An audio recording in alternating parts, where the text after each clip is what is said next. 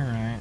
Somebody just said, "Oh, Paul just said that uh, DigiKey just put a bunch of Pico W's in stock, so you should go get them and then get Yes, we have. We'll also have to get, give them DigiKey, of course. Uh, and they'll also, I'm sure, have Yeah. this uh, Pico Proto um, breakout board. Right. But we will. We'll also have them in. All right, this week's top secret, all aboard. Doo doo. It's a stemma. It is a stemma. This is actually a classic stemma, they're not the I squared C style, but that's okay.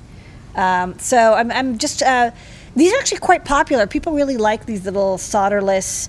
Uh, you know, you can use alligator clips to connect to a little board that does does one task.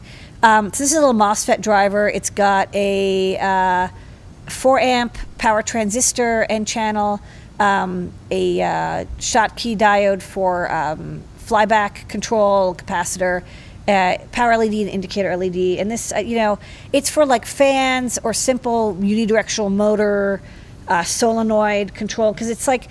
You know, it's not hard. It's like it's people are always like, oh, why can't I just plug the motor directly into the pins? It's like, no, you need to have a power, you know, uh, transistor to do it.